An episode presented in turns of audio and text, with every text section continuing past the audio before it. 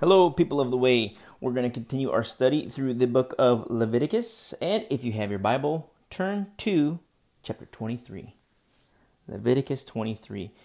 You know, it's so beautiful when we have this picture of the law. I'm not saying, you know, I have to keep stressing, I'm not advocating the law, but it's just so beautiful what the Lord and how the Lord is preparing Israel, the camp of his people, to receive him.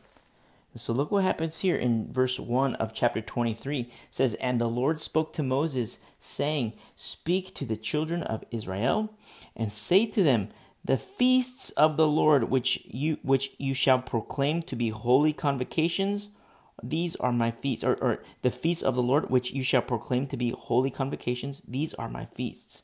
This word for feast here in the beginning of verse two, you know, the Lord is saying, speak to the children of Israel. But it says the feast.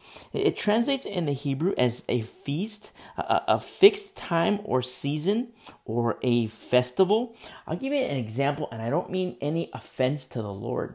Um, I have to preface what I'm about to say in, in, in by giving my little, uh, uh, uh, like, I don't mean any offense whatsoever. But if you see, like in small town U S A, in certain small town U S As, there's like um, like a harvest festival or um, some type of uh, holiday festival or something. What seasonal festival? You know, it's like a big deal to small town U S A. I guess in big town U S A it can be a big deal, but you see it a lot in small town U S A. And they have like the autumn festival, and you know, the townspeople, they get ready, all the business people, they get, the farmers, they get ready, they sell all their trade, you know, crafts and product, and it's kind of like a big event for a small town. And that's kind of what I see here in this passage in the Old Testament. And I mean, no offense to the Lord, because it, it is a holy convocation. And I don't mean to uh, uh, cheapen what he's doing by saying it that way. But I, what I want you to have in your mind is this concept of, number one, how important it is. But then number two, the preparations involved for certain feasts and certain festivals in terms of seasons and times and years. And when he says the feasts of the Lord, which you shall proclaim to be holy convocations, holy, consecrated unto the Lord, but then at the same time, this convocation, it translates as a meeting, a gathering, an assembly, but it's as a rehearsal, as a rehearsal. Remember, all these things that we're studying in the law, they all point to Jesus Christ. He says, these are my feasts. Now, we're going to get into some hardcore things in the law and of the Old Covenant. And before we touch on these aspects, I want to protect you with the New Covenant. So turn with me really quick to Galatians, the book of Galatians, chapter four. One of the problems in the church in Galatia was that they wanted to go back to the law. They wanted to go back to the law because there was this idea where, remember we studied in the book of Acts how there were these uh, former Pharisees who were now Christians. Praise be to the Lord, because they're believers in Jesus Christ. But then at the same time, they they took it upon themselves to go into the churches, go into the lands, and start teaching this idea for Gentiles to be circumcised. So if you want to be a Christian, you know, then you have to be circumcised, both Jew and Gentile. That's what they were teaching. Paul, Barnabas, Peter, they had no small dissension. They, they, they, they were, I don't want to say angry, but I would say borderline anger, righteous indignation, because that's the law being introduced to a new covenant, which it cannot happen, cannot happen. And this church in Galatia, what they wanted to do was return to the law. And there's something very deep and personal about our love relationship with the Lord. I say our love relationship, but it's for each and every one of us. It's for you to make a determination for yourself.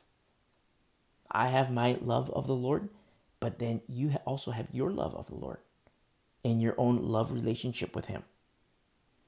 And what happens when the enemy, in whatever shape or form he takes, when the enemy comes in and whispers in our ear, hey, you know, your piety is beautiful before the Lord. Now let's go back and start doing the things in the Old Testament, the law. It's not good. Not good. That's why we have to, you know, Satan presents himself as an angel of light. We have to test the spirits, understanding our domain as new covenant believers. In the church in Galatia, they didn't have that. They didn't have this concept of, like, you know, wait, these guys are coming in, they're teaching these things, you know, that's garbage. They didn't have this idea of spiritual warfare. This is something that Paul teaches them. This is something that he's taught, and he's going to keep in continually teaching, not just to Galatia, but to the, all the churches. You know, and not just Paul, but Peter, Jude, about spiritual warfare, the satanic deception. And when I say this idea comes in all shapes and sizes, because you have pastors today, elders today, so-called pastors and elders, who are saying, hey, let's go back to the law. It's called the Hebrew Roots Movement. It's not good. Say, oh, Jesus Christ was Jewish, so therefore we should be Jewish. No, not at all. Don't forget, pre-law, what did Joseph have? Joseph had a Gentile wife in Egypt. Don't forget that. Zafnat Paneah. Pre-law. The church in Galatia, Paul writes to them in verse nine of chapter four, so Galatians four nine. He says, but now, after you have known God, or rather are known by God, how is it that you turn again to the weak and beggarly elements to which you desire again to be in bondage? You observe days and months and seasons and years. He's speaking about the festivals under the law. He's speaking about the feasts under the law, we're, what we're about to touch on in our study in Leviticus. He says in verse eleven, I am afraid for you, lest I have labored for you in vain. Lest I have labored for you in vain. In verse twenty-one, he says, tell me, you who desire to be under the law, do you not hear the law? Remember, we have to make this distinction as New Covenant believers, this, this, this, this distinction of the letter of the law and the spirit of the law. If you follow the letter of the law, you will be blind and deaf. That path leads to blindness and deafness. That path is the Hebrew Roots Movement. Don't go back to the law. You know, I, I'm predominantly speaking to, to uh, uh, Gentile believers. If you happen to be a Jew, praise be to the Lord. Messianic Jew, Jesus Christ the Messiah. You are my brother, you are my sister in Christ. But don't forget that in Christ, there's no Jew or Gentile. We're all one in Christ, equality in Christ. And I'm not speaking about a social gospel. If you're thinking like, well, if you're listening for the first time, you're like, whoa, this sounds like a social gospel. No way. That's demonic, the social gospel that you hear being spewed from pulpits of modern days. Do you not hear the law? That's what Paul says to this church that is being seduced to go back to the law. Look at, still in Galatians, look at chapter five now. Chapter five, verse one, he says, stand fast, therefore, stand fast, therefore, in the liberty by which Christ has made us free, and do not be entangled again with a yoke of bondage. Indeed, I, Paul, say to you that if you become circumcised, Christ will profit you nothing.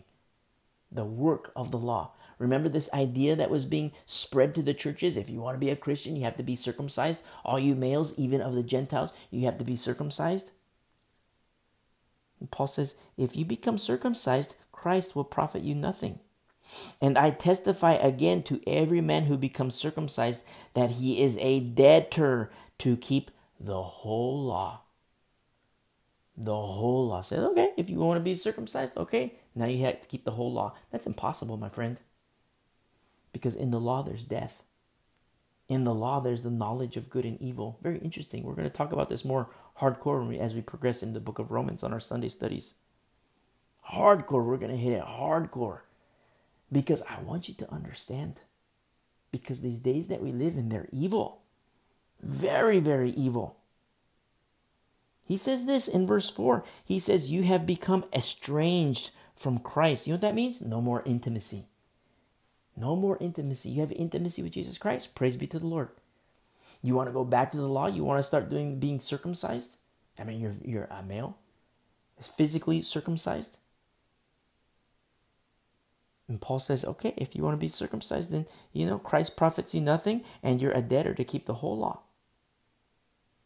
Even this observation of the days and months and seasons and years, in chapter four, verse ten, what he tells tells the church. Talking about the feasts and the festivals. Look at chapter five, verse seven. He says, you ran well. Who hindered you from obeying the truth? Very interesting. Who hindered you? Who in the world came in the church and seduced you and says you have to be circumcised? And started advocating the works of the law. He says in verse four, you have become estranged from Christ, which means no more intimacy. And then number two, he says, you who attempt to be justified by law, you have fallen from grace. You see? Fallen from grace. This is a little protection. We're going to study some beautiful, beautiful passages in the law about the seasons, the months, the years, the feast, the tabernacle, Feast of Tabernacles, Feast of Booths. We're going to touch on some very, very beautiful passages. And I do not want the enemy to seduce you. And I'm protecting you with the new covenant. And also praying for you. Because I don't want you to be seduced into the law. Because in the law there's death. Lastly, let's look at Colossians chapter two. Colossians two. Colossians two, verse eleven, Paul writes to the church, in, uh, in, in the Colossian church, he says, in him, speaking about Jesus Christ, in him, you who, you who are you who are also circumcised. Now, I have to say something, you know, male, female, in Christ, in Christ, Christians, it's the only way you can be a female and be circumcised. You say like, well, that's crazy talk. No, it isn't. Like, you know, it's spiritually discerned. It's supernatural. You can be female and be circumcised. You know, it's so beautiful because it's about belief. And we're, we're going to, Paul touches on a lot of things in the book of Romans, where, where we happen to be on our Sunday studies. And we're going to touch on circumcision and what it means to believe. You see, doubting Thomas, that correlation between circumcision and belief, and what happened to him on the eighth day when he doubted. Circumcision. In accordance to the law, on the eighth day, circumcised. A baby's born, a brand new baby, eight, uh, eight days old, and then all of a sudden, the eighth day, circumcision.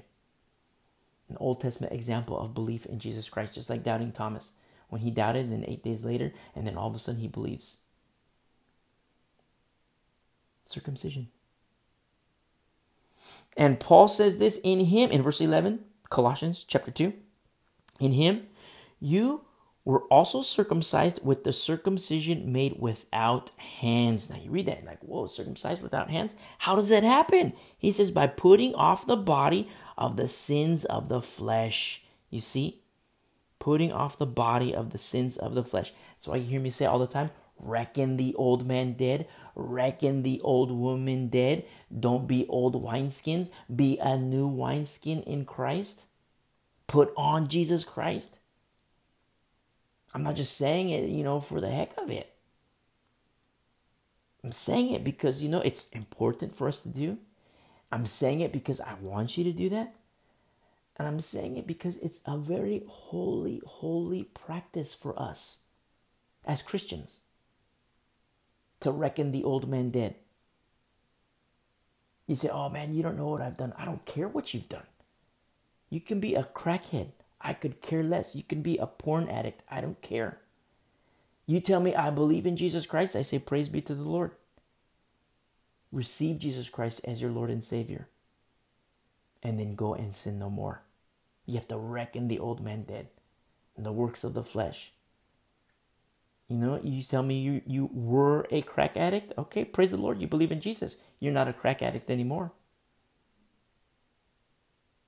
You see, I I, I, I use the big ticket items: sex, drugs, rock and roll. When I when I, sometimes I speak and I speak of the big ticket items, because I want you to have a clear idea of good and bad. Very clear. It's stark. I mean, it's obvious. And then the Holy Spirit, what the Holy Spirit is going to do is convict you. You know, people say, oh, it's just a little white lie. No way. There's no such thing as a little white lie.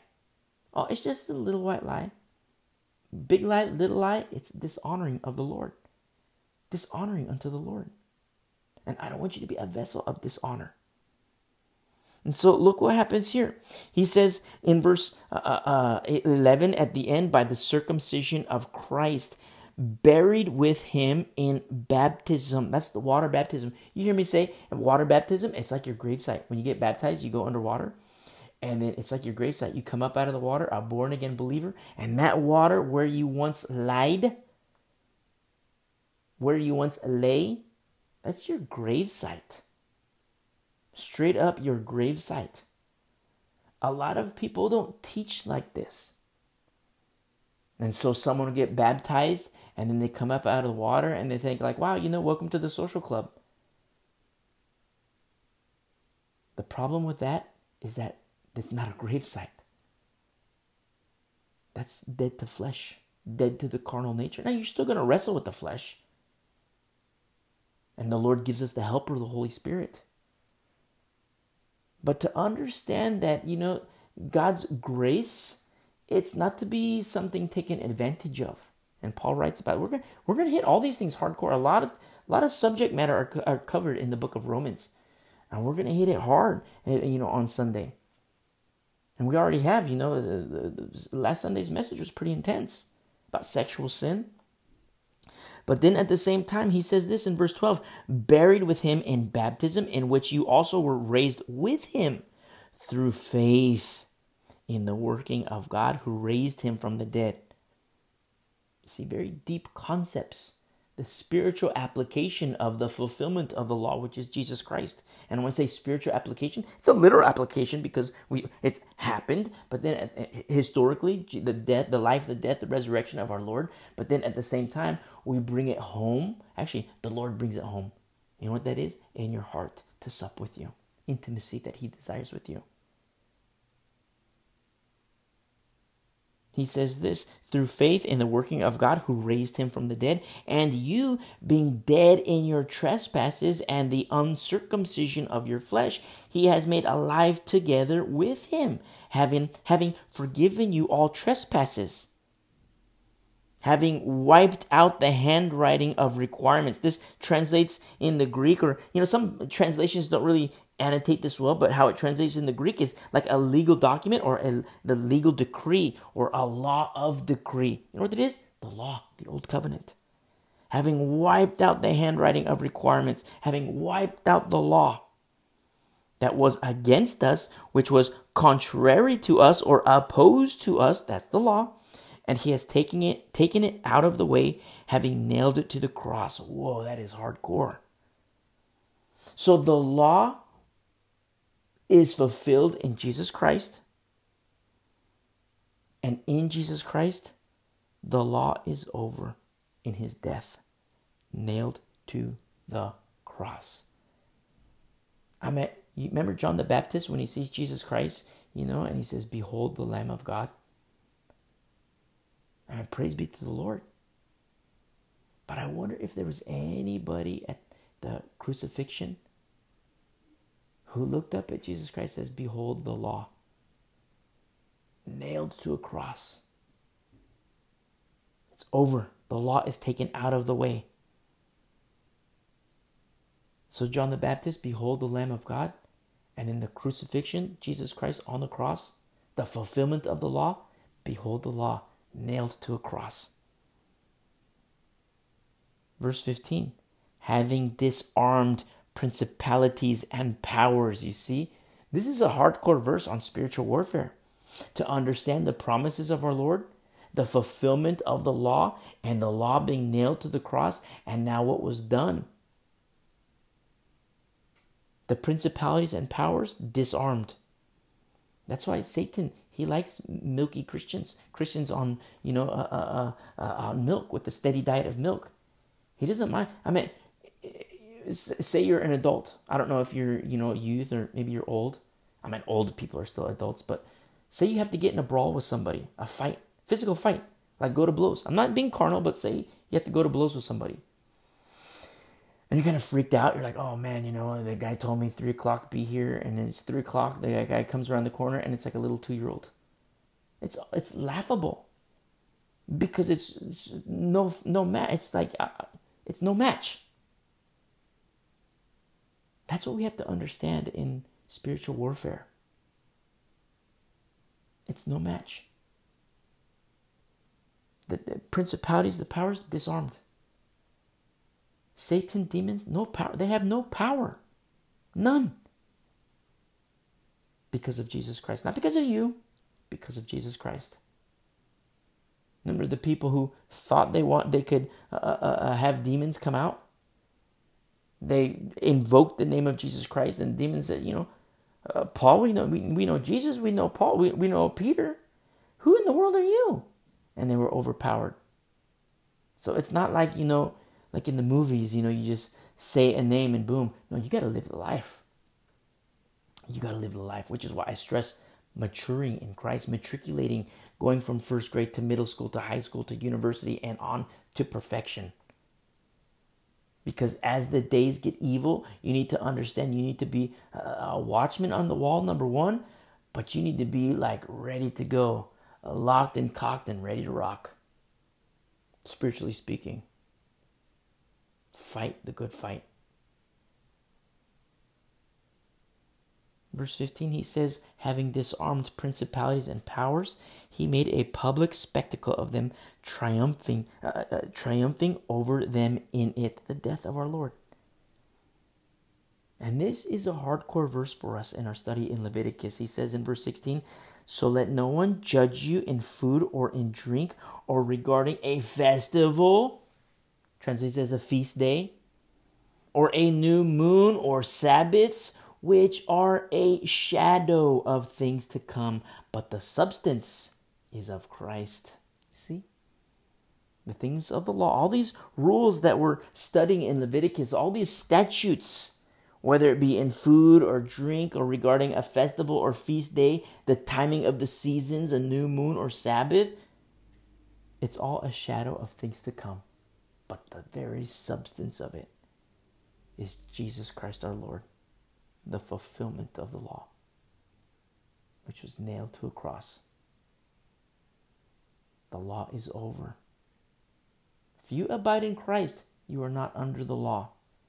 If you are outside of Christ, you are under the law, and the wages of sin is death in accordance to the law. Death, straight up. Second death. You're going to die once, and then you're going to die a second time. Judgment. Lake of fire, burn in hell. That's why I love you so much. Because I don't want you to burn in. People say, "Oh, you're so judgmental." No, it's not judgment. It's, you know, it's so that second death isn't over you. You're alive in Christ, and you know we're gonna die. We're gonna fade away in these earth suits that we presently wear. And to be absent from the body is to be present with the Lord. There's no second death for the believer, for the abider in Christ. There is no second death. Sometimes, you know, it's a very hardcore approach to the things that we say. You know, you know, if you die without Christ, you're going to burn in hell. Well, that, that, I'm just a messenger. It's a biblical truth. Dying without Christ, you know, you are subject to the lake of fire. You will burn in hell without Jesus Christ.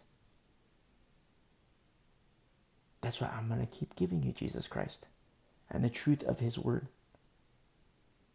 You don't believe in him? I say, believe in him. You do believe in him? I say, praise the Lord. Let's abide in him together.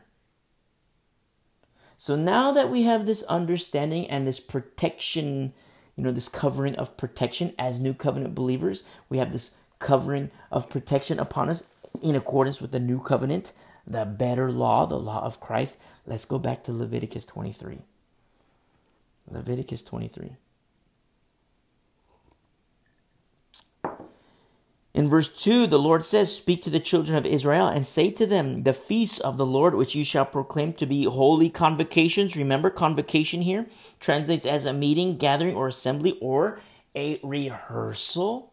You know what I think of when I think of rehearsal? A wedding rehearsal. You know, you have a bride and groom. Say you are the bride or the groom, or say you're an invitee. Say you're like, you know, the dad or the mom or, you know, whatever. Or like the best man or the best lady. I don't know what they call the best ladies, but you know, you know what I mean. Best man or best lady. Uh, the I forgot, but the lady, you know. And say you're one of those people, and you're like the day before, a couple days before, or whatever rehearsal it is. There's the rehearsal. It's not the actual wedding. The actual wedding is for another time, but you still rehearse. That's what I think of when I hear about these convocations, these holy gatherings, these holy assemblies that are as a rehearsal. But a rehearsal for what? Well, what is pending? What is a pending promise? We have the law, which is a shadow of the things to come, Jesus Christ.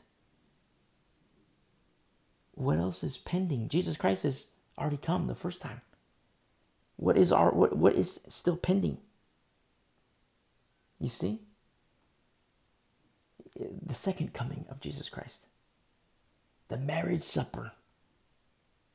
It's almost, you could look at this and be like, wow, it's almost like, you know, we're not in the rehearsal, but it's like we're, you know, these things are pending, the marriage supper of the Lamb. He says this in verse three, six days shall work be done, but the seventh day is a Sabbath of solemn rest, a holy convocation rehearsal. You shall not, you shall do no work on it. It is a Sabbath of the Lord in all your dwellings. These are the feasts of the Lord, holy convocations. Anytime you see this word convocation, eighty time, eighty percent of the of the time, it's going to be this rehearsal, a gathering, but a rehearsal, but this holy convocation, which you shall proclaim at their appointed times. Very interesting here, their appointed times. And the Lord is giving these instructions for seasons.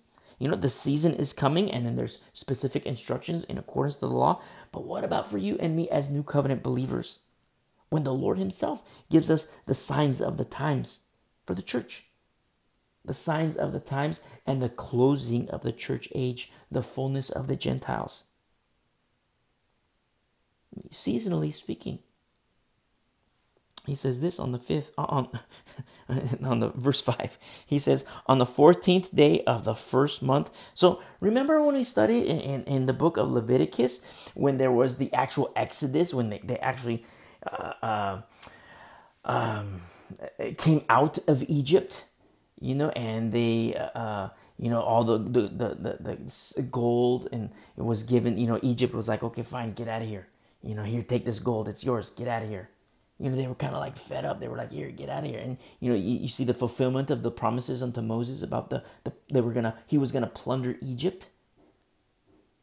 And then at the same time, you see in chapter twelve of Exodus, you actually see the plundering of Egypt. But the Lord gives them, in chapter twelve, verse two of Exodus, he speaks about a new beginning. A new beginning. The first day they come out of Egypt, it's like a brand new, you know, a whole new time period. This is the first of your month now. That's what's so beautiful about our life in Christ when he takes you and me. You know, he took me out of Egypt. You know, I pray that he took you out of Egypt. And I pray if you're still in Egypt that he will take you out of Egypt. All you have to do is take his hand. And to take his hand, you need to believe in his son. Sometimes, you know, people listen because they're kind of curious. Sometimes people listen because, you know, maybe they're angry. Oh, I don't like how he says this. So, you know, I'm going to, you know, whatever, you know. And so it's like if you're a listener, I call it divine appointment. You're listening for a reason. And God wants you to know that he loves you. He loves you. If you're in Egypt right now, when I say Egypt, I'm, sp- I'm not speaking like, you know, locale. I'm speaking about, you know, spiritually speaking. What is your Egypt? Sex, drugs, rock and roll? Little white lies? What is it? Tax fraud? You tax cheat? Paying people under the table? The Lord doesn't want this for you. He wants oneness with you. It's sin that separates you from him. It's sin that separates anybody from him. So what does he do? He gave Jesus Christ as a bridge, capital B. You're under the law. You're in the path of the law. The wages of sin is death. And then all of a sudden he gives you a bridge into grace. A bridge into grace. And so look what happens here. In verse five, he says, on the fourteenth on the fourteenth day of the first month at twilight, it is the Lord's Passover. And on the fifteenth day of the same month is the feast of unleavened bread to the Lord. Seven days you must you must eat unleavened bread. You know, remember, uh, leaven represents sin. Don't forget that. Remember the, the, the guy who was having sex with his dad's wife in the church in Corinth? And the Lord says, hey, kick him out. He's leaven. and a little, little leaven leavens the bunch. Kick him out. You say, well, that's too hardcore. God is love. Yeah, he's love, but he's also a God of justice. And as is written, a little leaven leavens the bunch. The natural world testifies of these things. You take a loaf of bread. What happens if a loaf of bread sits too long?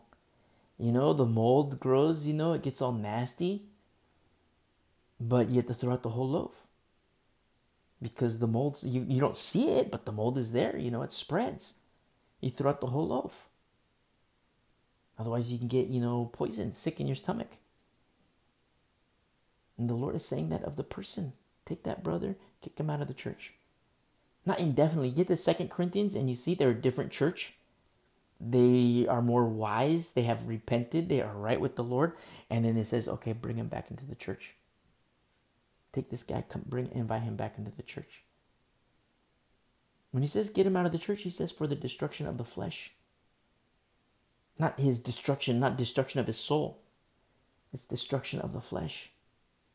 I once watched a testimony. You hear me say this from time to time, but I listened to a testimony of a homose- homosexual, former homosexual. He became a Christian, but he was raised in the church. And, you know, he was seduced into the homosexual lifestyle as a young kid, young boy. And then, you know, people in his church, they say, hey, you know, cut this out, repent, get right with the Lord. His parents, get right with the Lord. The pastor, the youth leaders, get right with the Lord. And he said, no way, I don't want this lifestyle anymore. I'm running away. He ran away and left. Nobody heard about him. Finally, when they did hear about him, he was AIDS, H I V positive. He was dying of AIDS. And I see his testimony. He's in a bed, like, in, you know, he has all these sores all over his body. He's in his bed. He's on his deathbed. And he said he wanted to make this video to tell people that, you know, he left Christ. He left Christ and went into the world. What happened to him? The destruction of the flesh. And he says the Lord used that to bring him back to the Lord. So destruction of the flesh, not the destruction of the soul. People think like, oh, you know, you're going to take a brother, take a sister and kick them out of the church. That's so mean-spirited. It's not mean-spirited at all. It's for the destruction of the flesh. Not the soul, the destruction of the flesh. We have to stop getting wrapped up into this idea of uh, uh, permanency to a vapor. That's what your life is. You live, you know, fifty years, one hundred years, whatever. It's a vapor. What about eternity? Oh, you're so mean-spirited. It's not, it's this, you know, this happens because of destruction of the flesh. How many people, if you're in a time machine, you go back in time, you hear Paul say that. Paul, how could you write that? That's so mean-spirited. No, it's not. It's loving. Loving. And I saw this homosexual. He's gay. He has all these sores and he was weak and, you know, his body had, it looks look weird because he had all these sores, discolorization. And it was an admonition. It was a warning. He says, look, if there's anybody in sexual sin, whether it be homosexuality, lesbian, or uh, heterosexual uh, sin, you know, any sin really, but he was hitting hardcore about sexual sin. He says, leave that lifestyle. Deny that lifestyle. Because it's a lie. He says, come out of that life and come into Jesus Christ. And Jesus Christ, his yoke is easy and his burden is light. And you see this beautiful, beautiful man, former homosexual, who I call my brother, and I can't wait to meet him. You know how much his little brief witness, his little brief testimony, how it helped me in my own walk with the Lord. And I pray it helps you too, to understand that certain things that are in the carnal nature are seen as, whoa, that's mean-spirited. No, it's not mean-spirited at all. It's a beautiful thing, the destruction of the flesh. You know what's easier is to deny the flesh. For you and me to deny the carnal nature, to deny the flesh, the works of the flesh, to be alive in Christ. It's a lot easier that way. But sometimes we get stubborn. We get stiff-necked and stubborn. Does that ring a bell? Does that sound familiar in our studies in the Old Testament? You see, he says this on, in verse seven. On the first day you shall have a holy convocation. You shall do no customary work on it, But you shall offer an offering made by fire to the Lord for seven days. The seventh day shall be a holy convocation. You shall do no customary work on it. And the Lord spoke to Moses, saying, Speak to the children of Israel, and say to them, When you come into the land which I give to you, and reap its harvest, then you shall bring a sheaf of the first fruits of your harvest to the priest. What's being established here? You know, the heading in my Bible says holy convocations, but it's much deeper than that in terms of the spirit of the law. I'm not advocating the law, but it's much deeper that, than that in terms of what we read in Colossians chapter two, verse seventeen. The substance is Christ. And I'll explain that here further. Look at verse eleven. He says, He shall wave the sheaf before the Lord. Wave the sheaf before the Lord to be accepted on your behalf on the day after the Sabbath. The priest shall wave it. Now, these are concepts, the wave offering, these are concepts that we've, we've, we've studied already in earlier chapters of Leviticus. So remember when we in our earlier chapters, I says, you know, we're going to see as we progress further, not just in Leviticus, but in Numbers and Deuteronomy, the converging of multiple Um, offerings, like the burnt offering, the grain offering, working together to form a larger conglomeration of the feasts or the festivals. We're seeing this, like the first application of that right here, the first giving of these instructions for the feasts. Just like is written here in, in verse two, the feast of the Lord, which you shall proclaim to be holy convocations. These are my feasts. And so in verse eleven, he says, uh, uh, uh, on the day after the Sabbath, the priest shall wave it. Verse twelve, and you shall offer on that day when you wave the sheaf a male lamb of the first year without blemish as a burnt offering to the Lord. Now, in accordance to the new covenant, Jesus Christ as the first fruits. Jesus Christ as the first fruits. Waved by the priest in the Hebrew, wave here translates as to wave, uh, uh, uh, to shake, and to strike. Look at Jesus Christ before the religious leaders. Struck, wounded, bruised for our transgressions, but then also as a lamb without blemish. You know, when you read, what's so beautiful about an understanding of the new covenant, deep understanding, not, you know, I've never really given much thought to this, but I meant the letter of the new covenant, the letter of the law of grace. It's not just a letter of the law of grace. I meant, you know,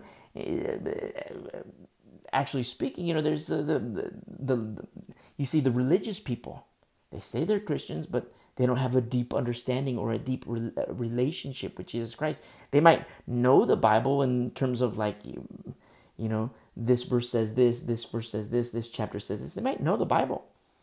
But even Jesus Christ says to the Pharisees, you search the scriptures because in them you think you have eternal life.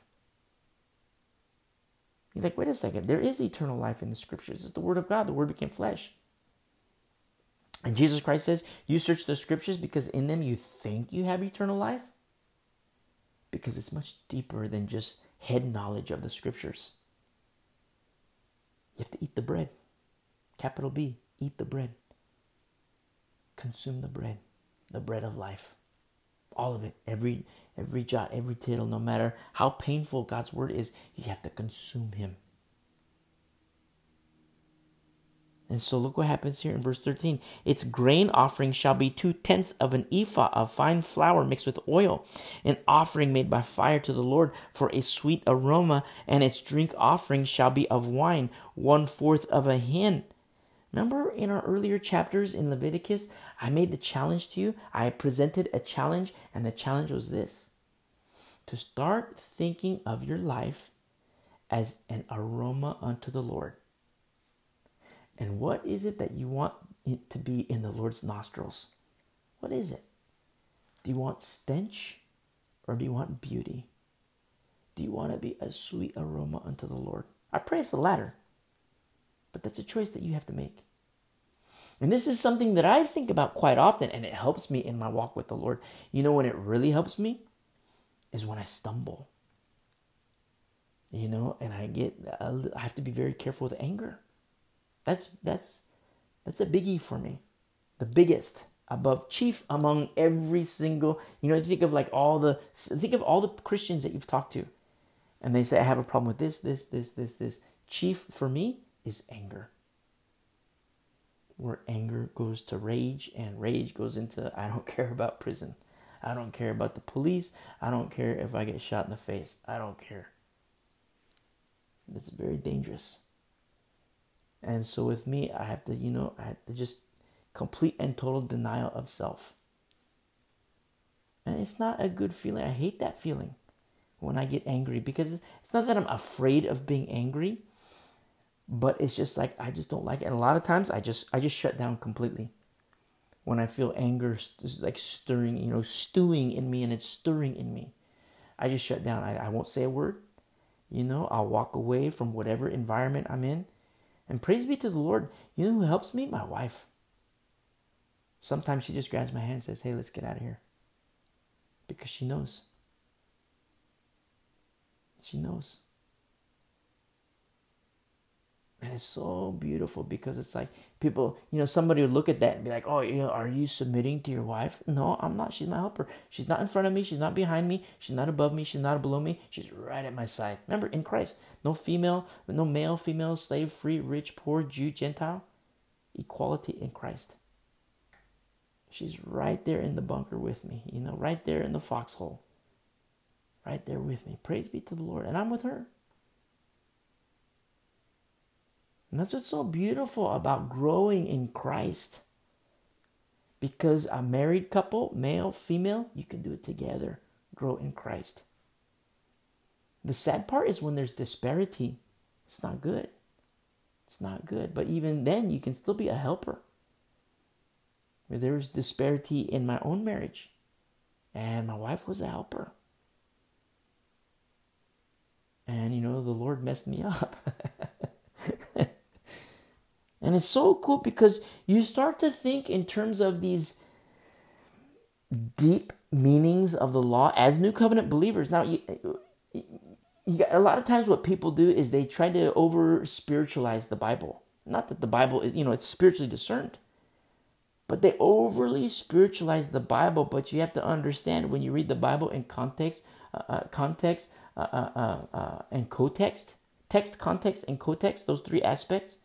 And you read the Bible, especially when you read like uh, the poetic verses, like in Proverbs or the Psalmist, then you start to understand, wait a second, the Lord is teaching us something here. Sometimes, you know, you listen to preachers, you listen to teachers, and it's like, okay, that's, you're getting a little too uh, sensual for me in terms of the uh, spirituality. They'll say, oh, you know, this means this, and this is like this, and this means this. It's like, wait a second, where do you get that from? You're tell, telling me a text, but there's a whole lot of emotion in there. I want text with context and co-text. Tell me that. So as a Berean, you need to understand these things, because a lot of pastors, a lot of elders, they get Bible teachers, they get away with murder. Because they over-spiritualize things, and then they claim this emotion, they claim it's doctrine, when it has nothing to do with sound doctrine at all. Paul so eloquently writes about these things, inspired by the Holy Spirit and filled with the Holy Spirit. He so eloquently writes about these things, but at the same time, what's so beautiful about Paul is he's a Pharisee, a Pharisee, and he has this understanding of the law, of the student of Gamaliel. And what does he do? He sheds light on these Old Testament teachings for us. We just get a little glimpse. But man, you know those twenty-four hour sermons he would give? Man, I would love to be there. Those long messages he start in the morning and end at night, or start at night and end the next morning. Man, I would love to be there. Because they have this understanding of the Old Testament, and then all of a sudden have him teach. As a Pharisee, a Pharisee, like, whoa, I would love to hear that. You know, but you know, praise be to the Lord, you know. We're all uh, in our in our lanes. And so look what happens here in verse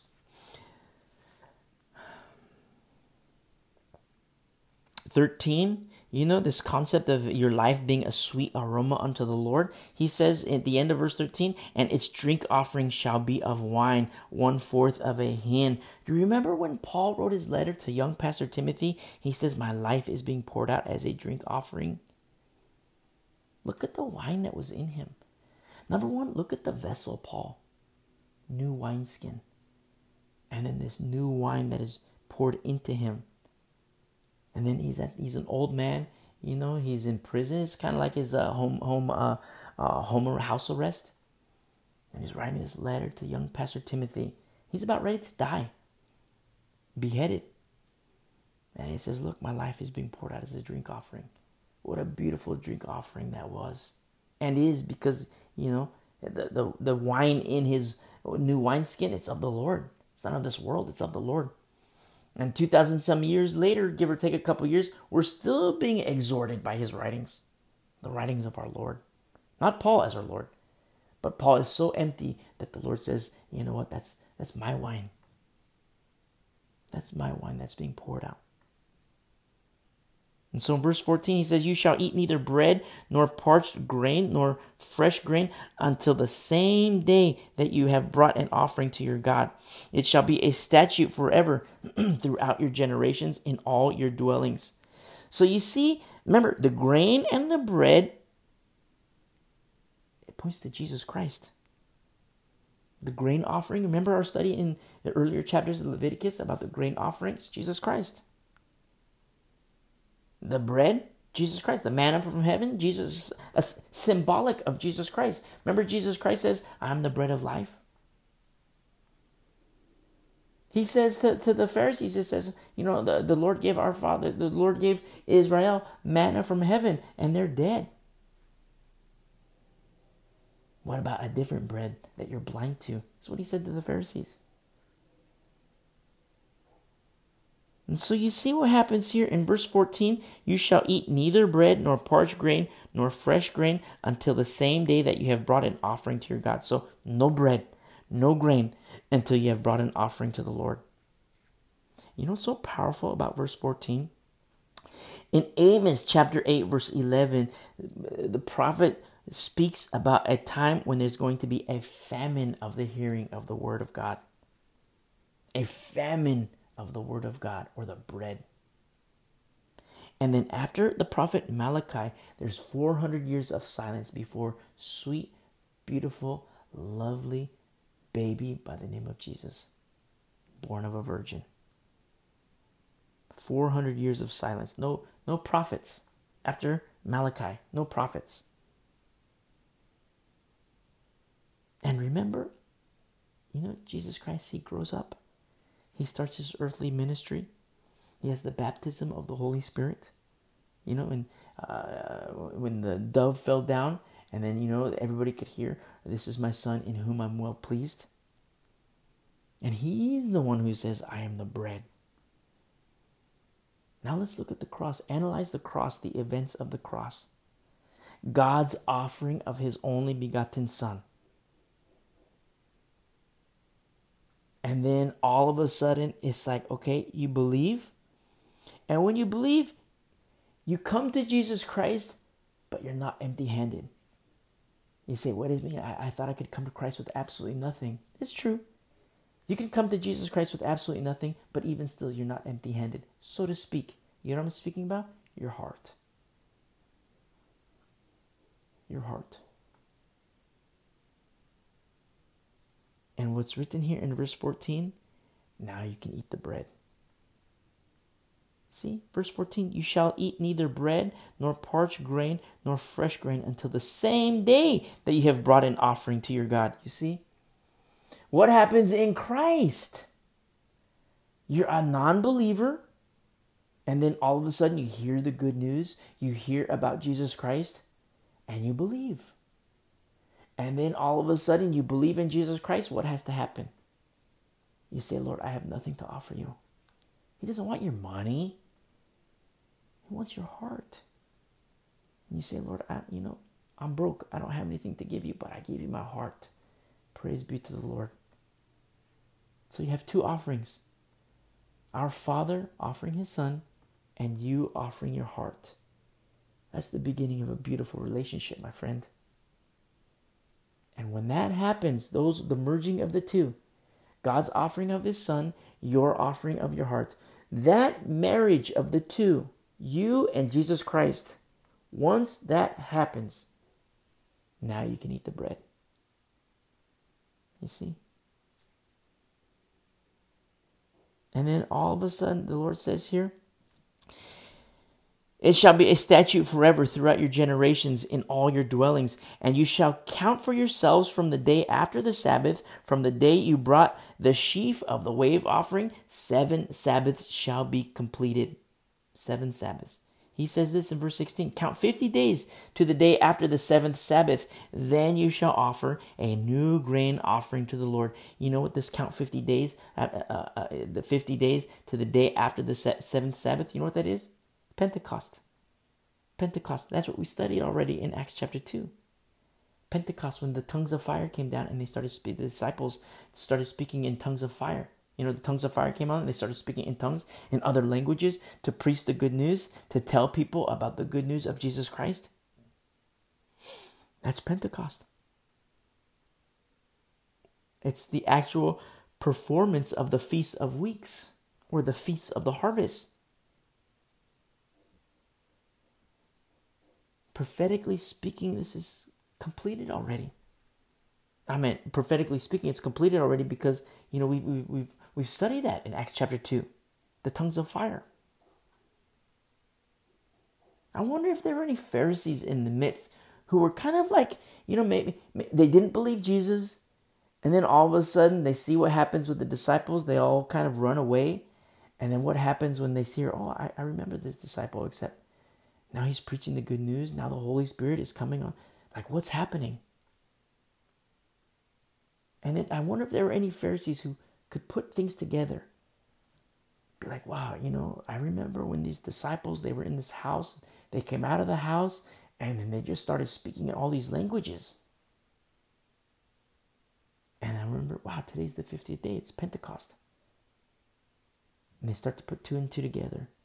Oh my goodness, and they fall on their face before the Lord. I'm convinced that there were some Pharisees that did that did happen too, because we see fer- former Pharisees in the early church, people who denied the uh, uh, the ways of the Pharisees, but they still had problems with the law. That's the danger of these false teachings and false doctrines, or that's the danger of religion and tradition, because sometimes certain traditions are hard to let go of. Very, very difficult to let go of. Traditions. And I say that as a former Catholic. And tradition was ingrained in us from a very early age. Tradition was engraved in us. Ingrained in us. And engraved too. So he says this in verse seventeen. You shall bring from your dwellings two wave loaves of two tenths of an ephah. They shall be of fine flour. They shall be baked with leaven. They are the first fruits of the Lord. You say, wait a second. I, I thought you said leaven was a bad thing. Leaven is a bad thing. Except here, it's baked with leaven. So what does that mean? Well, let's see verse eighteen. And you shall offer with the bread. Remember, this is bread with leaven. Seven lambs of the first year without blemish, one young bull, and two rams. So now you have bread with leaven and a lot of blood, because you have these animals, seven lambs of the first year without blemish, one young bull, and two rams. Wow, so you have bread with leaven. You say, oh, leaven's a bad thing. Yes, leaven's a bad thing. But look at how it's dealt with here. Bread with leaven. And these animals, which are sacrificed unto the Lord, a lot of blood. They shall be as a burnt offering to the Lord with their grain offering and their drink offerings. Why is that such a big deal? Because with the grain offering, you remember our chapter two study, Leviticus chapter two, and the grain offering, symbolic of Jesus Christ? When you present your offering, the grain offering be the Lord, it must have oil. It must have frankincense, and it can be either just straight flour, or it can be a cake, or it can be a wafer. And no leaven. Whether flour, whether cake, whether a wafer, no leaven. Absolutely zero leaven. So look at the life of Paul. I'm going to pick on my friend Paul really quick. I'd say, you know, he'd have beef with me, but, you know, he's not here. I'll talk to him one day. We'll all talk to him one day. Paul, look at his own life. Look at him in the law when he was beating Christians, killing Christians, having them captured, imprisoned, killed. That's the leaven of Paul. Saul, I should say. That's the leaven of Saul. And then you have the blood of Jesus Christ. Now what do you have? No leaven. Then he writes to young Pastor Timothy, his life is being poured out as a drink offering. That's what's so beautiful about verse eighteen. You take this bread with leaven, you mix in the blood, the sacrifice of these animals. Remember, a life for life. And then all of a sudden, the grain offering is introduced with the with the drink offering. Think of Paul. When you read verse eighteen, think of Paul.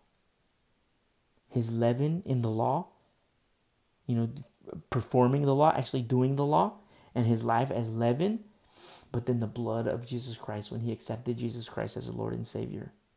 And then you see his life with no leaven. And then you see what's mixed with this, with the grain offering in our study in chapter two. What do you see? Oil and frankincense. Look at the oil in Paul and the power of the Holy Spirit. You see, look at the frankincense in Paul, how beautiful his, the, the aroma of his life is. That's Paul. What about you and me? What about you? So you hear me say things like, you know, start thinking of your life as an aroma unto the Lord. I don't just say that for the heck of it. Because when you start thinking in terms of that, it's going to help you in your walk with the Lord. And then number two, you're going to feel greater conviction. You know, when your friends call and say, hey, let's go do crack. Hey, let's go to the strip club. When you start thinking of your life as an aroma and your love of the Lord and your fear of, them, of, of the Lord, you're going to say, wow, I don't want my life to be a stench before the Lord. I don't want to bring my Lord stench. He sustained me. My heart is beating without batteries. I have eyes to see his beautiful creation. There's air in my lungs. I'm not going to bring dishonor to him. I don't, you know, you, you know, you, instead of you going to the strip club, hey, you know, come join me for church. I mean, you tell that to your friend. They say, no, you're crazy. Okay, then that's on them. It's not on you. Their blood isn't on you. Why? Because you acknowledge the Lord before men. Just like the Lord tells Ezekiel, Ezekiel, you tell the people what I put on your heart. And when you tell them, their blood is not on you. But Ezekiel, if you don't tell them, then their blood is on you. That's what happens when you're a messenger. You can't be fearful of man. You can't be a man pleaser. You have to be a God pleaser. Pleasing to him. People will be the benefactors.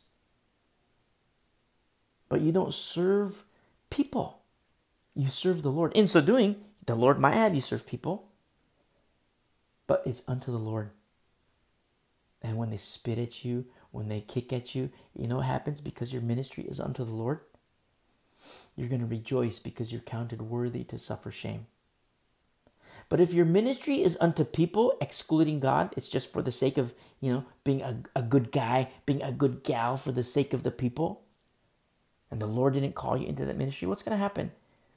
You're going to do these things and you're going to call it the name of the Lord. And then when people hate you, they're going to spit at you. They're going to kick you. And you know what's going to happen to you? You're going to get sad. You're going to get depressed, or you're going to get angry and you're going to fight back. They spit at you. You spit at them. They kick at you. You kick at them. That's carnality. But when the Lord is calling you into that ministry and people spit at you, rejoice. Because you're suffering shame for the name of the Lord. In verse nineteen, he read, he says this, then you shall sacrifice one kid of the goats as a sin offering and two male lambs of the first year as a sacrifice of a peace offering. I mean, you know, it's, remember, it's for people to be right with the Lord. The whole purpose of these aspects of the law is for people to be right with the Lord. And once people are right with the Lord, it's for the Lord to start teaching them deeper things, pointing to the future. Jesus Christ, the fulfillment of the law. But the whole point, a person is right with the Lord. Okay, now let me show you about a future event, which is the fulfillment of the law, Jesus Christ. Here we are in Christ. It's okay, cool. Our hearts are right with the Lord. We're at peace with the Lord. Now what happens? Okay, we're eternally minded. The Lord is going to teach us about paradise. The Lord is going to teach us about Zion. You see?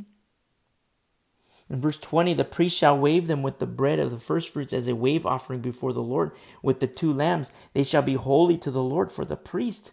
And you shall proclaim on the same day that it is a holy convocation. Rehearsal, remember?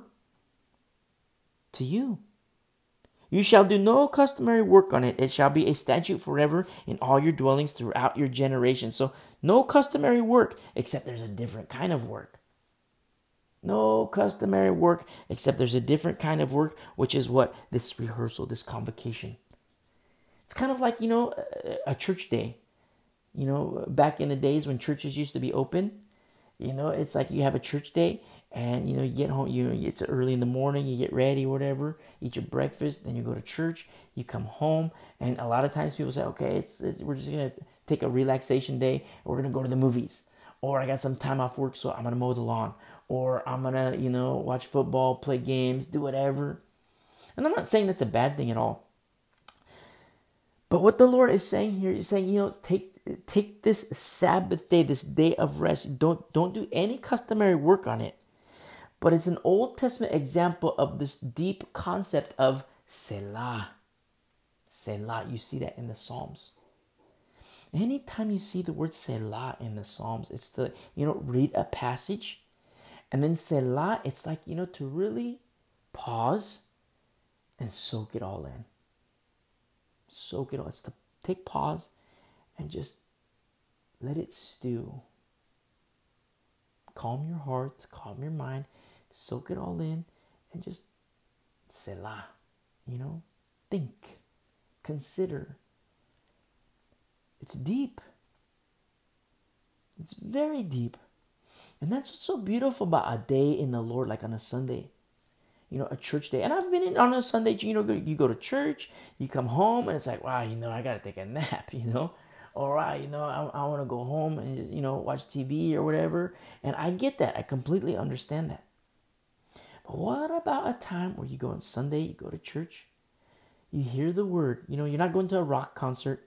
You're not listening to a rock star pastor. You know, it's you're listening to the word of God. And then you come home, be there single or with family, whatever. You hear the word of God and then you're home now. You sit on your couch. And just a time period of Selah. Wow, Lord. Wow, Lord, what is it? It's like, wow, I didn't understand that. Your word teaches us like this, and wow. And bring it home. It's like, you know, yeah, the, the Lord teaches us, us, you know, the koinonia, the ecclesia. But bring it home closer. Wow, Lord, look at the things that you showed me today. Measure it with your life. In some cases, you might have to repent. You might have to, you know, go home and like, man, your, your form of Selah is getting right with the Lord because you've considered. And that's what's so beautiful about these time periods of Selah. To take pause in life and consider. A lot of times people like to think of the weekends. They're like, oh yeah, you know, let's go do this. We're going to do that. We're going to do that. We're gonna, you know, I'm going to watch the game. I'm going to do whatever it is. Extra time I can do chores. But what about a time period where you just, you know, have a time of Selah. After hearing a sermon. To consider, measure your heart. To grow in the Lord. And that's what the Lord is establishing here in this law, this concept. He says in verse twenty-two, when you reap the harvest of your land, you shall not wholly reap the corners of your field when you reap, nor shall you gather any gleanings from your har- for any gleaning from your harvest. You shall leave them for the poor and for the stranger. I am the Lord your God. Remember this concept, you know, like if you if you're a farmer, you know, don't be a stingy farmer. Don't be like, you know, a little cheapskate where it's like, you know, you're going to farm the land and one little ear of corn falls and you're going to get the corn and, you know, it's like, oh, you're going to hoard everything. No, what the Lord says in accordance with the law, he says, you know, yeah, harvest your land. That's okay. Do it. But like, you know, you get to the edges. Don't, he says, leave the edges. If something falls, leave it there. Leave it alone. Just do this portion of your land. Why? So that when you're done, you know, you harvest, you take the harvest, you know, you leave certain portions. Something falls, it's okay. You know, there's plenty of the harvest of what the Lord is providing. And then you take that into the farm. You do what you got to do. And then when you're in your barn, you know, doing whatever, all of a sudden the poor people are right behind you. They come in behind you, the poor people and the stranger. It's like their harvest. So like you take all this time, you know, you work as unto the Lord. You've been working, you know, when the, the season was right, you're growing a crop or whatever. But when it comes time to, har- comes time to harvest, you leave a portion for the poor people and for the, uh, for the sojourner, for the foreigner. You see how God takes special care, not only of you, but also those around you. So say you're a rich guy with a big, you know, flock, a big farmland, and there's a lot, you know, there's a lot to do. But then what about the poor people? What if you have neighbors that are poor? People around you that are poor? You know, you're done with your thing, but, you know, all of a sudden, now they still have to work. Just like Paul says, you don't work, you don't eat. But they still work, they still go through the land. You see God's special care that he has. For all people, you, you know, the wealthy class, the middle class, and the poor class. All, even the foreigner. In verse twenty-three, then the Lord spoke to Moses, saying, speak to the children of Israel, saying, in the seventh month, on the first day of the month, you shall have a Sabbath rest, a memorial of blowing of trumpets, a holy convocation. Very interesting here, this blowing of trumpets. You know, I don't think the time is right right now, but it may be down the road that the time will be right to further expound upon this and speak about this uh, memorial of blowing of trumpets in light of the Feast of Tabernacles. Maybe one day. We'll see. Look what happens here. He says in verse twenty-five, you shall do no customary work on it, and you shall offer an offering made by fire to the Lord.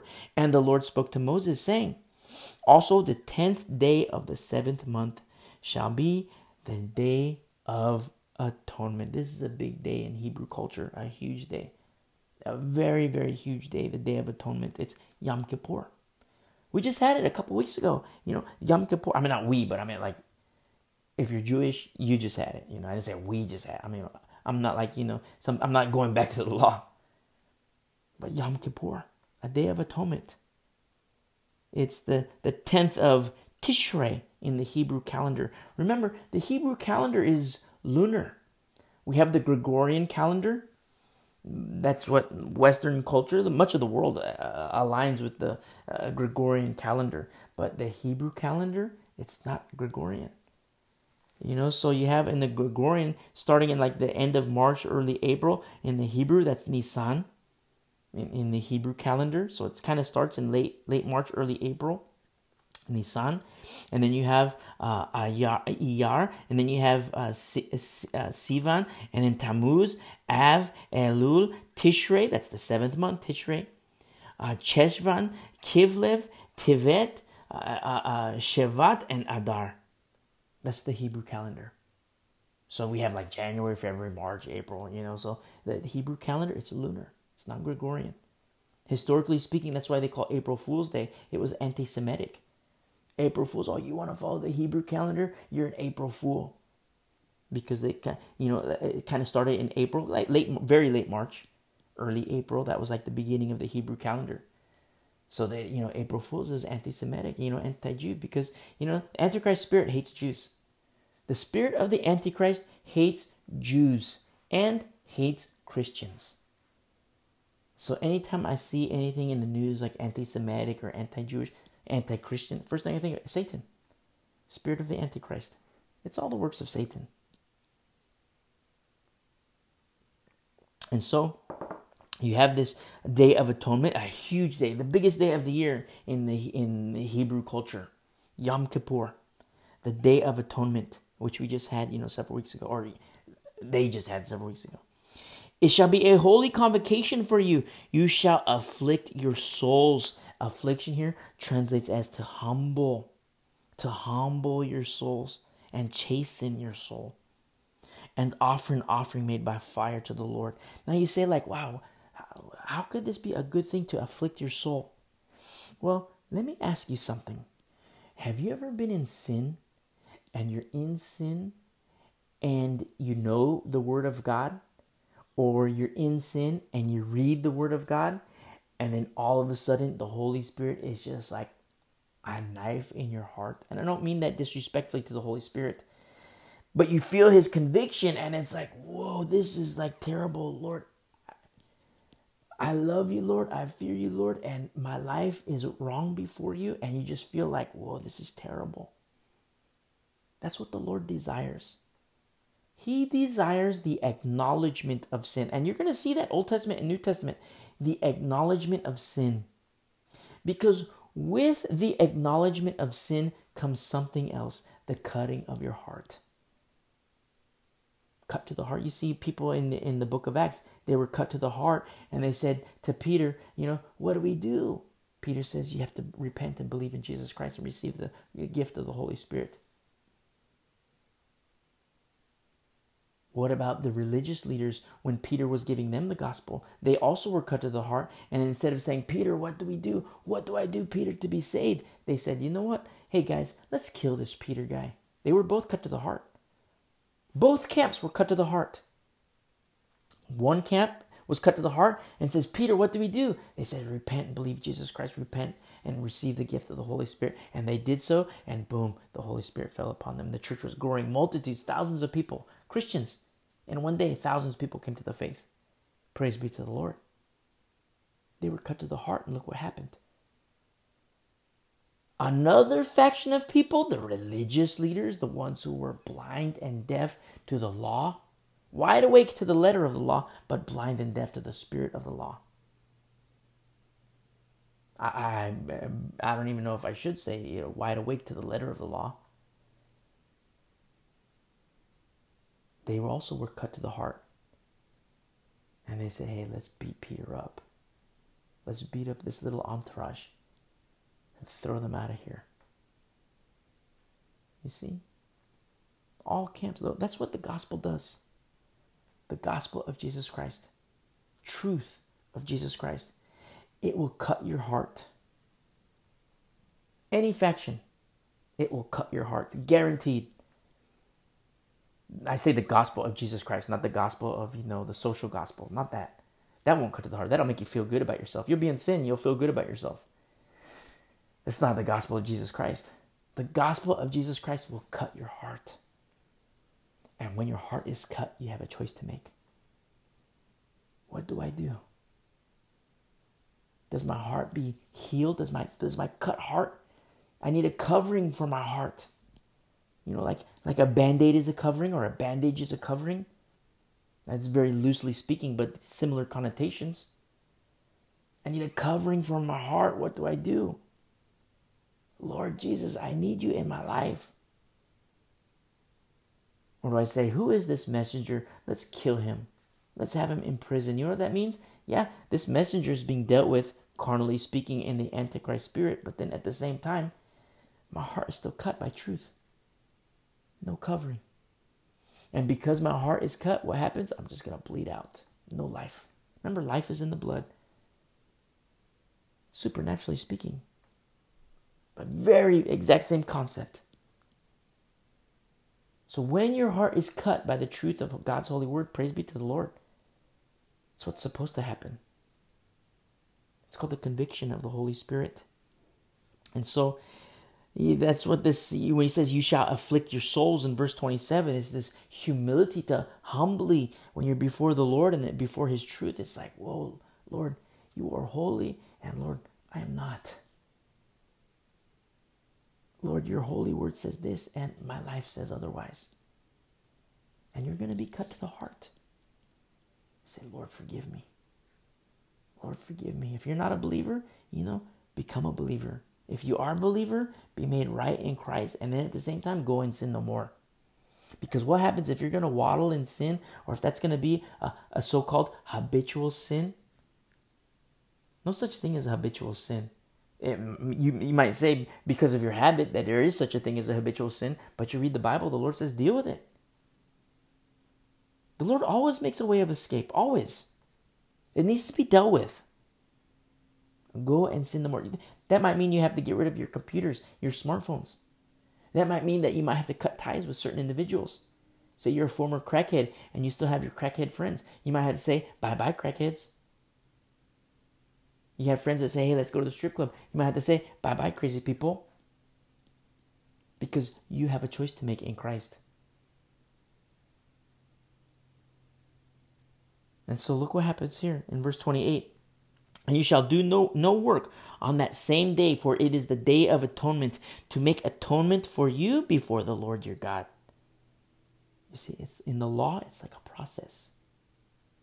A, a special period of time. Under grace, it's a process too. But we're going to study that hardcore in Romans. It's also a process. Going from fish to lamb to sheep. It doesn't end there, but I just say as a believer, from fish to lamb to sheep. And then the Lord can expound even further and say, okay, from sheep to shepherd. But that's his call, not my call. In verse twenty-nine, for any person who is not afflicted in soul on that same day shall be cut off from his people. Whoa, that sounds harsh. Is it harsh? twenty years ago, twenty-three years ago, I would have said, yeah, that's pretty harsh. Today, I don't say that at all. Because you start to understand these rules in place in the law. Number one, they're set up for a purpose. And what's the purpose? God's safety on Israel. And I'm saying that, not advocating the performance of the law or doing the law, but advocating the fulfillment of the law. I see the safety. Just like, you know, kids. You tell a kid, hey, kid, don't, you know, don't hang out with that other guy. And, you know, you're, oh, man, you know, what's wrong? He's my best friend. He, uh, say you're eleven year old, you're eleven years old. That's my best friend, Mom. That's my best friend, Dad. How come I can't hang out with them anymore? And the parent says, well, I just don't want you to hang out with them. And if you do hang out with them, if I catch you hanging out with them, you're going to be grounded. Oh, man, come on, Dad. Come on, Mom. Why not? And then, you know, what your parents aren't telling you, if you're a young kid, what your parents aren't telling you is like, you know, he talked with the parents. He has some friends that are cops. And the cops say, hey, this kid is bad news. He's doing drugs. You know, he's doing, he's hanging out with a bad crowd. And as a kid, you're like, oh, come on, Mom. Come on, Dad. Why can't I do this? Why can't I do that? Then you understand it. As you grow up, you understand, wow, my parents, they had these rules in place because they were protecting me. They didn't want me, you know, they, they heard that this guy was, you know, but from the authorities. This kid was caught up in some criminal behavior. This kid was caught up with, with a bad bad crowd. A certain lifestyle that would lead into a life of incarceration. Criminal activity. And your parents say, no, you're not hanging out with this kid. As a child, you look at that and you're like, oh man, that, my parents are so mean-spirited. They're so mean to me. Look, they want to break this beautiful friendship. He's my best friend. But then you grow older and you realize, wow, they were protecting me. The same thing applies to our Lord, our Father in heaven. I'm not advocating the law, but I could see the hand of protection on Israel, especially where he was taking them. They didn't know where he was taking them. The Lord knew exactly where he was taking them. What about for you and me as new covenant believers? You don't know where the Lord is taking you. You don't know if five years from now you're going to be a pastor. You don't know if ten years from now you're going to be a Bible teacher. What if you're going to be an evangelist? What if you're going to be a prophet? You know, prophesying. You say, oh, that, that's for another dispensation. That's for two thousand years ago. Well, we've already covered that to a great extent. And if you don't understand what I'm talking about, listen to our study in the book of Acts. We've covered that to a great extent. You don't know where the Lord is going to take you. What if he wants you to be a missionary in wherever? You don't know. The Lord knows exactly where he's going to take you and how he wants to use you. But today, he wants you to make choices that honor him.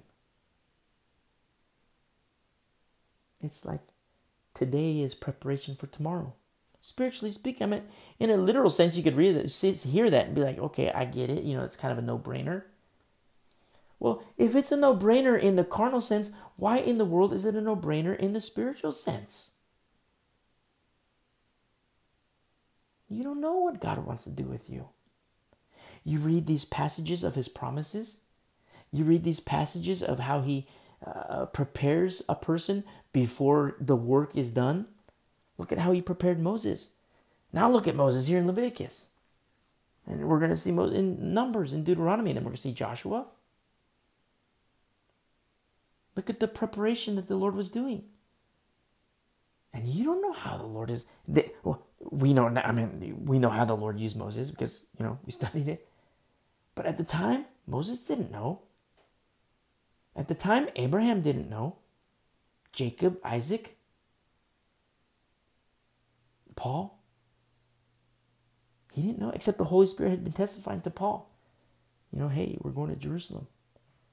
The Lord told Paul, Paul, you know, now you were in, you know, we're here, but now we're going to go to Rome, on to Rome. It's preparation. Today is preparation for tomorrow. Your choices you make now will help you in the preparation for tomorrow. And so, look here, what happens here in verse thirty, and any person who does not who, who does any work on that same day, that person I will destroy from among his people. Okay, now aspects of the law is pretty frightening. This is one of them, death. But that's the law. The wages of sin is death. The law is still in effect. You say, no, it isn't. I'm of the new covenant. I'm a new covenant believer. We're in the church age. Well, if you're going to say that and that biblical truth applies to you, that means that you're abiding in Christ. But you hear me say from time to time, if I'm abiding in Christ and all of a sudden I start beating on my wife, cheating on my wife, start doing the crack, going to strip clubs, all kinds of stuff, I can never, I can't be a pastor because I'm, I've abdicated that role, that responsibility. I cannot be a pastor. And at that time, I'm under the law, because I've left the confines of grace. I've been seduced to exit the confines of grace. You say, oh no, that's not real. That's not real because, you know, uh, you didn't choose, choose me. I chose you. That's what Jesus Christ says. Don't forget, one of you is a devil. Eklagomai. Choose. You know, a lot of times people, they have these huge doctorates in theology. They have these huge, uh, all these certificates of theology. But they need to read their Bible. And the Pope gets away with murder. That's not Christianity. It is not biblical Christianity. You know, and it just blows me away because we're studying the Old Testament. And these are such beautiful passages in terms of how the Lord is leading people. He's going to lead them to the promised land on earth. He's also leading people to the promised land, the one to come. Paradise. The fulfillment of the law. It's like a physical leading and a spiritual leading, all by the Good Shepherd, Jesus Christ. The exact same thing for you and me today, not under the law. I mean, if you're under the law, that's one thing. It's like, get out of the law. Be alive in Christ. Reckon the old man dead, the old woman dead. But then at the same time, Jesus Christ shepherding his people to paradise, the promised land.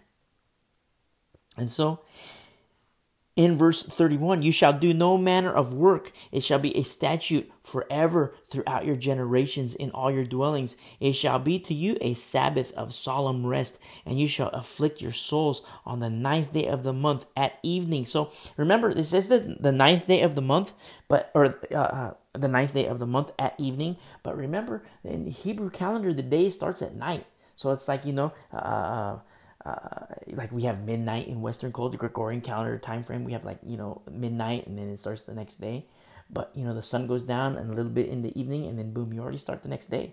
So it says on the ninth day of the month, you know, which is the beginning of the tenth day, which, you know, sometimes you have these uh, mockers of the last days. They'll say, you see, verse twenty-seven says the tenth day. And verse thirty-two says the ninth day. Well, you need to understand the basic Hebrew calendar. It says, from evening to evening, you shall celebrate your Sabbath. You shall observe your Sabbath. And then look what happens here in verse thirty-three. Then the Lord spoke to Moses, saying, speak to the children of Israel, saying, the fifteenth day of the seventh month shall be the Feast of Tabernacles for seven days to the Lord. This is Sukkot. Sukkot. It's the Feast of Booths, or the Feast of Tabernacles. Now, it just so happens to be that we are currently in the Feast of Tabernacles. Now, I, I, I, I'm not a Jew. I say that as, you know, a New Covenant believer. But if you're Hebrew, you're you're in the, the, the, the Sukkot right now, the Feast of Tabernacles, the Feast of Booths, celebrating the Feast of Booths in accordance to the law. Now, if you're Hebrew and you're listening to these words, I say receive the Messiah. So you're not a believer. Receive the Messiah. It's not two Messiahs. Two Messiahs, two comings. It's one Messiah, two comings. The first coming, the Messiah was rejected. The second coming, Messiah accepted. But it's not without it. It's going to come at a heavy cost. It's come at a heavy cost already. And it just so happens that we're here in the Feast of Tabernacles. It starts on October second. It ends on October ninth. This uh, feast, uh, feast of Booths, or Feast of Tabernacles, Sukkot. Verse thirty-five, on the first day there shall be a holy convocation or rehearsal.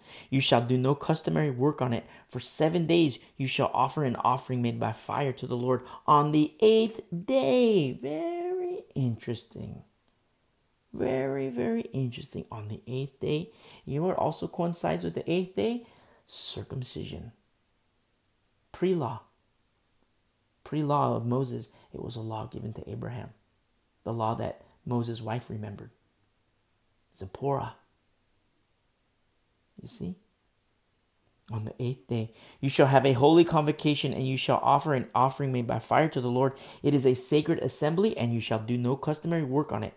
These are the feasts of the Lord, which you shall proclaim to be holy convocations, to offer an offering made by fire to the Lord, a burnt offering and a grain offering, a sacrifice and drink offerings, everything on its day, besides the Sabbaths of the Lord, besides your gifts, besides all your vows, and besides all your free will offerings which you give to the Lord.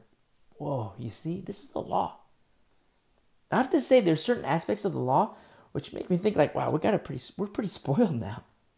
In the fulfillment of the law and abiding in Christ, we're pretty spoiled. I mean, we're just looking at, you know, uh, the offerings and the performance of the law in, in terms of these gifts and vows and the free will offerings. But then don't forget, what if there's uncleanness? What what what if somebody is a leper? Look at that whole process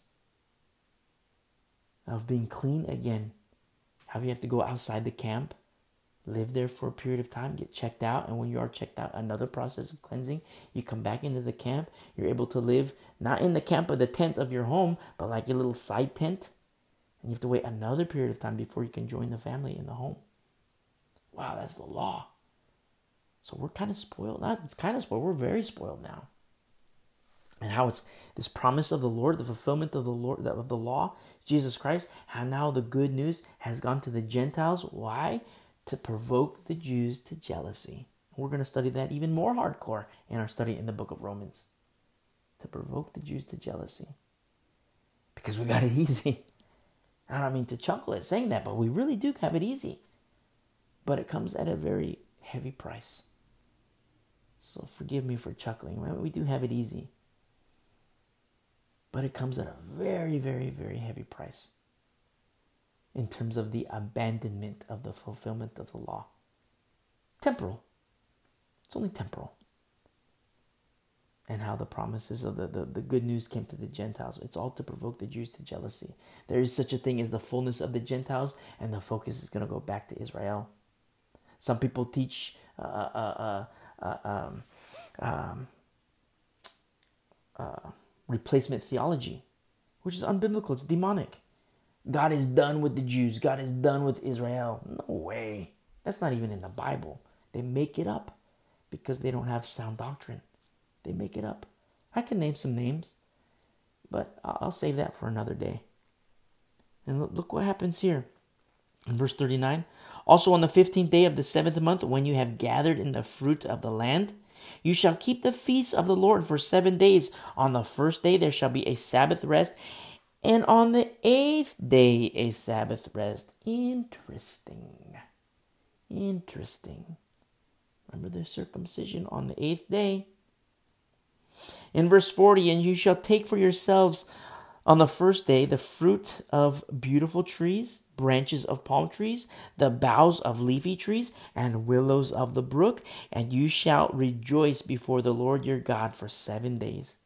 You shall keep it as a feast to the Lord for seven days in the year, and shall it shall be a statute forever in your generations.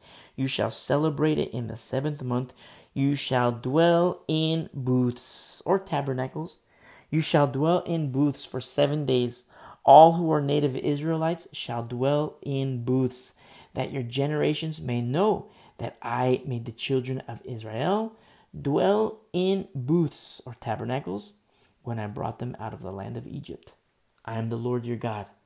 So Moses declared to the children of Israel the feast of the Lord. Now, in closing, you think like, wow, we're done. Not yet.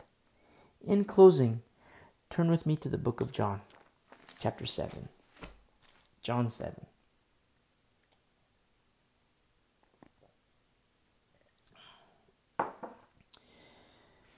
John seven, we're going to, we're not going to look at the entire chapter. We're going to chop it up a little bit. But here in John seven, look at verse two. The time period here is now the Jews' Feast of Tabernacles was at hand. It's very important to see a picture of what the Lord does and what the Lord says during this period of time of the Feast of the Tabernacles, what we just read in uh, uh, Leviticus, Leviticus twenty-three. Very, very important, because I don't want you to get trapped into the law. That's what I don't want to have happen. So the the two bookends. So if we look at the our study in the law, you have the bookend. We open it up looking at New Covenant truths. And now, you know, the other bookend, New Covenant truths, the words of our Lord. And you have this protection of the New Covenant, because I don't want Satan to deceive you to go back to the law. So in verse two of chapter seven, the book of John says, now the feast, uh, now the Jews' Feast of Tabernacles was at hand. And in verse eight, let's fast forward to verse eight here. He says, this is the Lord speaking. He's speaking to his brothers. He says, you go up to the feast, to this feast.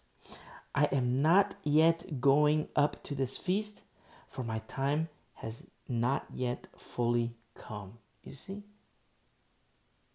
Now you start to see a little different aspect of the Feast of Tabernacles from the law. Remember, all these things are a shadow of the things to come. We have the fulfillment of Jesus Christ right here, but he's not received as the Messiah just yet. He's not received. He's not seen as the Messiah. He's not seen as the Son of God, even though he is. His brothers, they, they look at verse five, for even his brothers did not believe him. You see?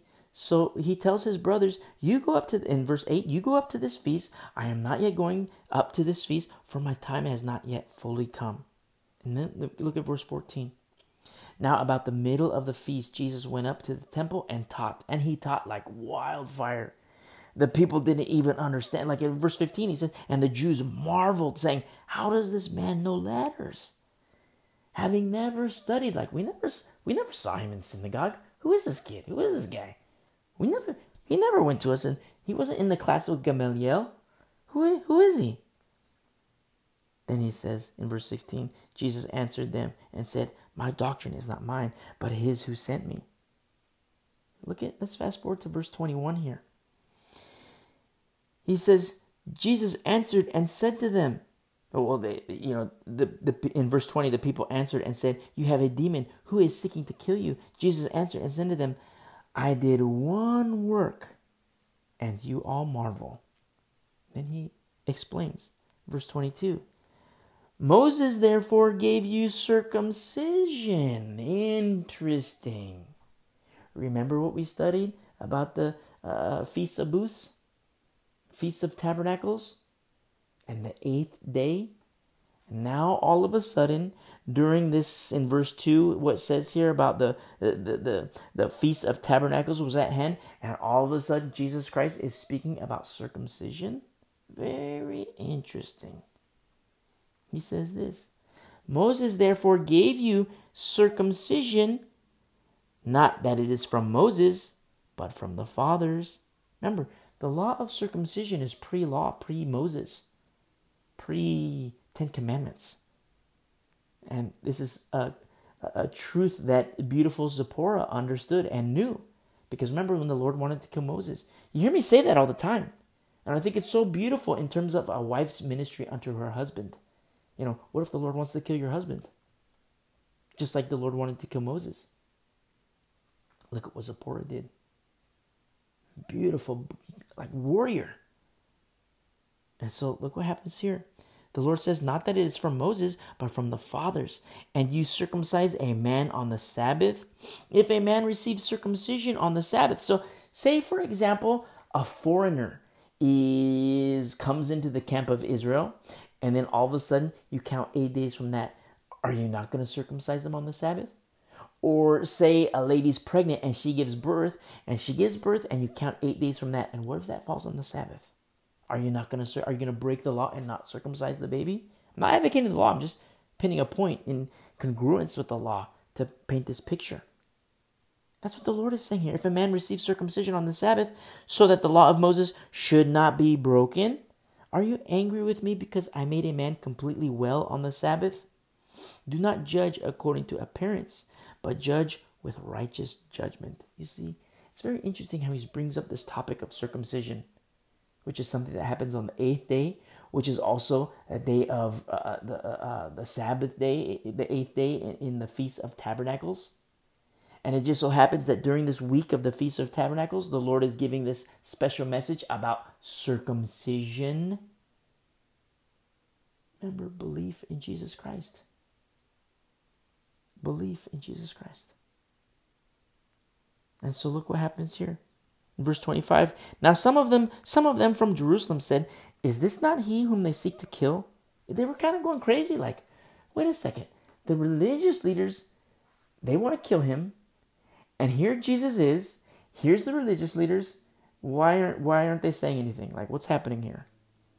He says in verse twenty-six, but look, he speaks boldly and they say nothing to him. And this is a hardcore question. Do the rulers know indeed that this is truly the Christ?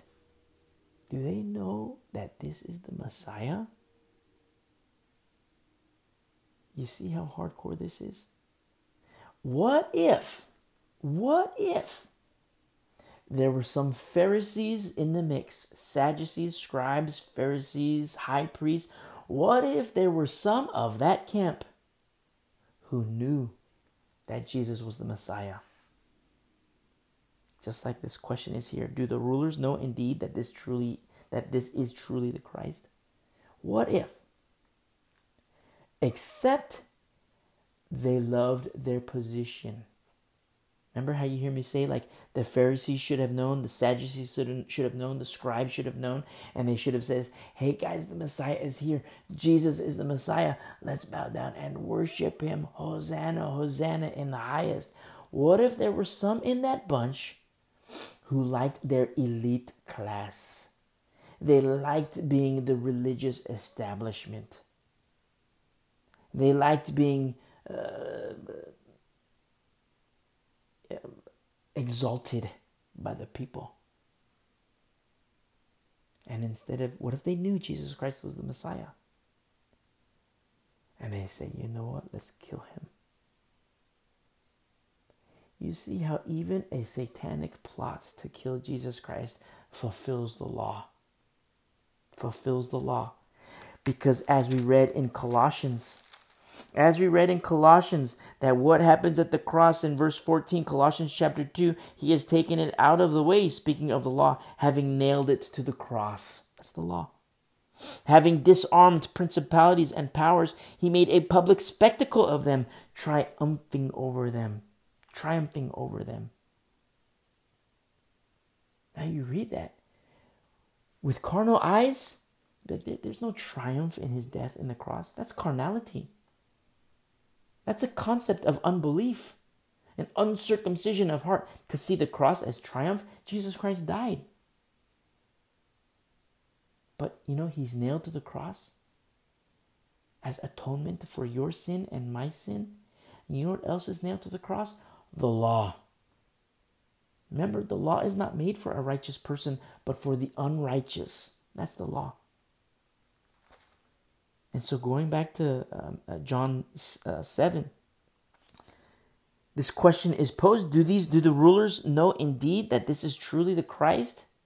Now let's look at verse thirty-two. In closing, the Pharisees heard the crowd murmuring, mur- murmuring these things concerning him. And the Pharisees and the chief priests sent officers to take him. Then Jesus said to them, I shall be with you a little while longer. And then I go to him who sent me. You will seek me and not find me, and where I am going you cannot come. Then the Jews said among themselves, where does he intend to go that we shall not find him? Does he indeed does he intend to go to the dispersion among the Greeks and teach the Greeks? What is this thing that he said, you will seek me and not find me, and where I where I am you cannot come? That was their question.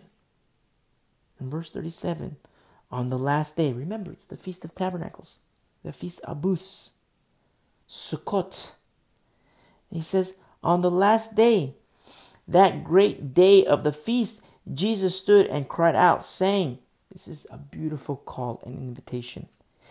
If anyone thirsts, let him come to me and drink. Remember, feast. Feast. Anyone thirsts, let him come to me and drink. He who believes in me, as the scripture has said, out of his heart will flow rivers of living water. But this he spoke concerning the Spirit. Remember, these are spiritually discerned. A lot of times people would hear Jesus Christ and be like, what is he talking about? How he would speak in parables.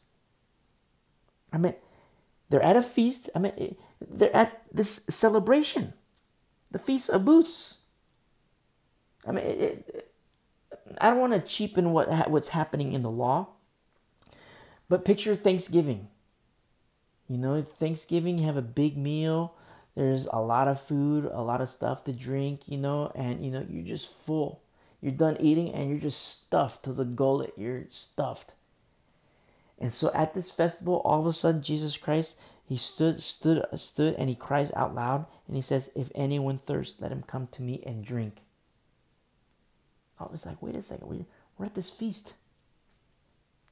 He says this, he who believes in me, as the scripture has said, out of his heart will flow rivers of living water. Have you ever heard people speak truth? Preachers, pastors, Bible teachers? They speak truth. They love the Lord. They fear the Lord. They speak truth. And it's like this well of living water. Male, female, young, old, testifying of Jesus Christ. In verse thirty-nine, but this he spoke concerning the Spirit, whom those believing in him would receive, for the Holy Spirit was not yet given because Jesus was not yet glorified. And he says this, chapter seven is during this Sukkot, Feast of Tabernacles. And remember Colossians chapter two, verse seventeen, the law is a shadow of the Christ. The law is a shadow of things to come. Circumcision in the law, but then what about as a shadow of things to come? Circumcision being belief in Jesus Christ. There are major, major, major prophetic implications in, in the law, in, in, in Leviticus twenty-three, in terms of what it points to here, pointing to Jesus Christ here in John seven.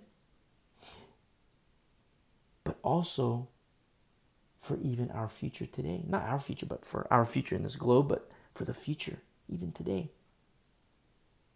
Because the fullness of the Gentiles, it will happen. As surely as the Lord lives, the fullness of the Gentiles, it will be here. It will arrive one day. Me personally, I think soon. And what happens, what also coincides with the fullness of the Gentiles? You read Romans chapter eleven, verse twenty-five, and also is the unblinding, the unmasking of Israel, when they're able to see clearly and they recognize Jesus Christ as the Messiah. It harkens back to these very words of our Lord. If anyone thirsts, let him come to me and drink. He who believes in me, as the scripture has said, out of his heart will flow rivers of living water. And then you see what happens when the living water pours out and fills the Dead Sea. These are major prophecies. Living water flowing again, literally. And it's so beautiful when you have an understanding of the new covenant and you read these passages of the law, Leviticus. And then not just in terms of what is fulfilled in Jesus Christ, but what will be fulfilled in Jesus Christ. Praise be to the Lord. We're going to end our study here and, Lord willing, pick up next week uh, in uh, the next chapter. God bless you guys. Love you guys.